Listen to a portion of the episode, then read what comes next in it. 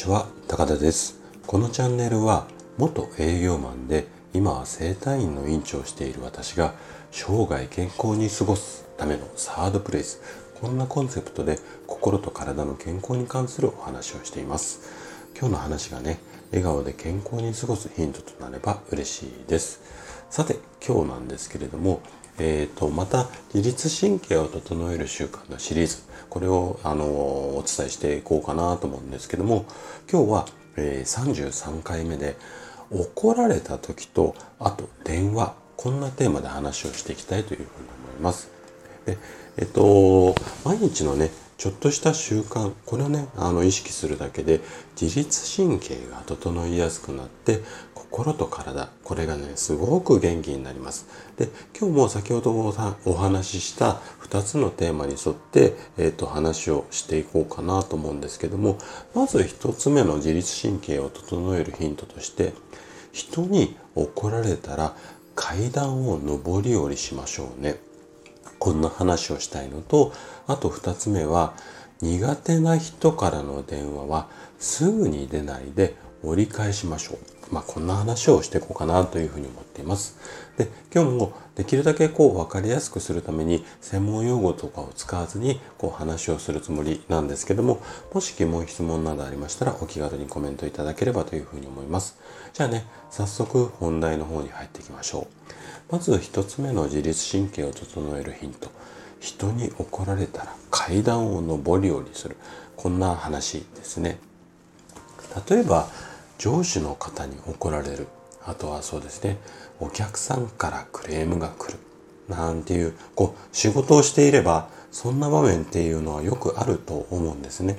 でそんな時あなたはどうしてますかね？例えば怒られた後とか自分がまあクレームを受けちゃった後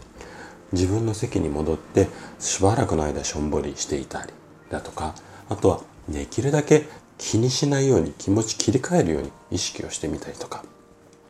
心の中はざわざわしてるけど次の仕事にもう取り掛かっちゃおうとかまあいろいろこうやり方あると思うんですけども大体こんな感じかななんていうふうに思います。でねこのようなあとことっていうのはちょっとね自律神経の視点で言うと間違いなんですよね。なんでかっていうと怒られた直後もしくはまあ失敗した直後って言ってもいいのかな。うん、こういったことがあった直後っていうのは自律神経が乱れまくっているんですよね。そんな状況、うん、そんな状況でこう仕事をしてもまあまあうまくはいかないんですよね。で少しこういう状態のことを医学的な表現をするとですねメンタルの問題をメンタルで処理する。これはねうん医学的には、まあ、できないっていうか NG というふうにされています。じゃあねどういうふうにすればいいのか。それはねもう単純に動くことなんですよ。で具体的にはこんなことをするようなイメージですね。例えばうん怒られて落ち込んでいる時には自分の席にすぐに戻らないで例えばそうですね階段を上り下りしたりだとかあとは近くのコンビニまで飲み物を買いに行ったりだとか、うん、こんな感じで体を動かすことで血流が良くなって副交感神経これがね高まって自律神経が整いやすくなります。でミスのカバーをどうするのかこれはね自律神経が整ってからまあ考える。そうした方が良いアイディアが浮かびやすくなるんですよね。自分がもうイライラした状態というかモヤモヤした状態でいくらどうしようどうしようって焦って考えてもなかなかいい対応だったりいいアイデアが浮かばないのでちょっと一泊置いてでその一泊置く時には体を動かすことを意識してあの対応していただければいいかなというふうに思います。じゃあね続いて2つ目のヒント。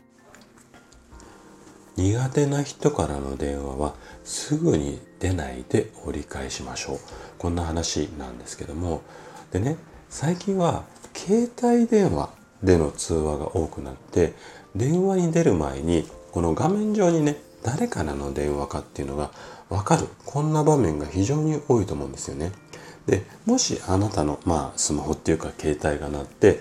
相手の名前が出た瞬間にうわこの電話嫌だなだとか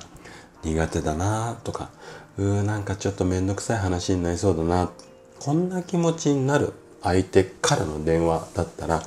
とりあえず出ないで折り返すようにしましょう。でねどうしてこういうことを言うかっていうとちょっと考えてもあ見てほしいんですけれども画面に苦手な相手の名前が出た時の自律神経のあなたのね自律神経の状態をそうあの電話に出る直前にもう乱れまくってるんですよね嫌だなって思う状態で。でこの乱れまくった状態で電話に出たとしてもコミュニケーションがうまくいくわけないんですよね。で大切なのは相手のタイミングで電話を受けるんじゃなくて自分のタイミングで話をする。このことが自律神経にとって非常に大切になってきます。なので、こういったその自分のタイミングっていうところを意識するだけで、落ち着いて話ができるようになるんですよね。で、こんなちょっとした工夫だけでもね、気持ちが安定して、ストレスを感じなく過ごせるようになりますよ。はい。ということで、今回は怒られた時と電話について話をさせていただきました。